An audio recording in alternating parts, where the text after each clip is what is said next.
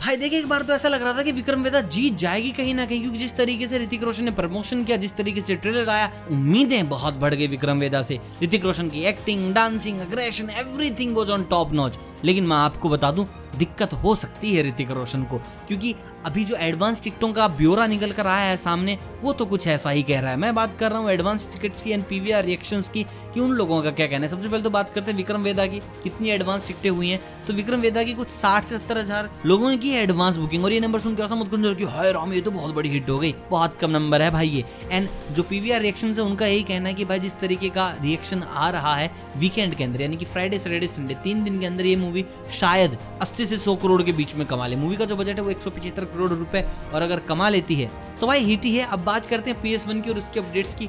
तो चलिए, सबसे पहले बता दो पी का जो बजट है, वो है भाई साहब आपके 500 करोड़ रुपए। तबाही बजट है। अब बात करें पी एस वन की कास्ट की तो देखिए आपको यहाँ पर विक्रम देखने को मिलेंगे, यहाँ पर ऐश्वर्य राय देखने को मिलेंगे। कार्ती हैं, रवि हैं, त्रिशा हैं, प्रकाश राज हैं। थक गया भाई, इतनी बड़ी कास्ट इन लोगों की। और वहीं अगर बात करें एडवांस बुकिंग की तो वो हुई है कुछ दो लाख चालीस से सत्तर हज़ार टिकटें। और पीवीआर रिएक्शंस का कहना है कि भाई, जिस तरीके से बुकिंग हो रही है, ये मूवी आपकी फ्राइडे सैटरडे संडे को कमा जाएगी कुछ 200 करोड़ के आसपास। और भाई, अगर तीन दिन में 200 करोड़ पेल दिए तो भाई, ये रिकॉर्ड तोड़ चीज़ करने वाली है। मतलब कि फिर पी एस वन की सीज़न ये रुकेगी। तीन पार्ट आएँगे, इतनी तगड़ी कास्ट इतना तगड़ा नोवल विक्रम है, कार्ती है, रवि है। भाई, मेरे तो पैसे लगे पड़े हैं पी एस वन के ऊपर। हालाँकि देखूँगा तो मैं आपकी विक्रम वेदा भी, क्योंकि उसके बाद कंप्लीट रिपोर्ट बनाकर आपको भी तो देनी है।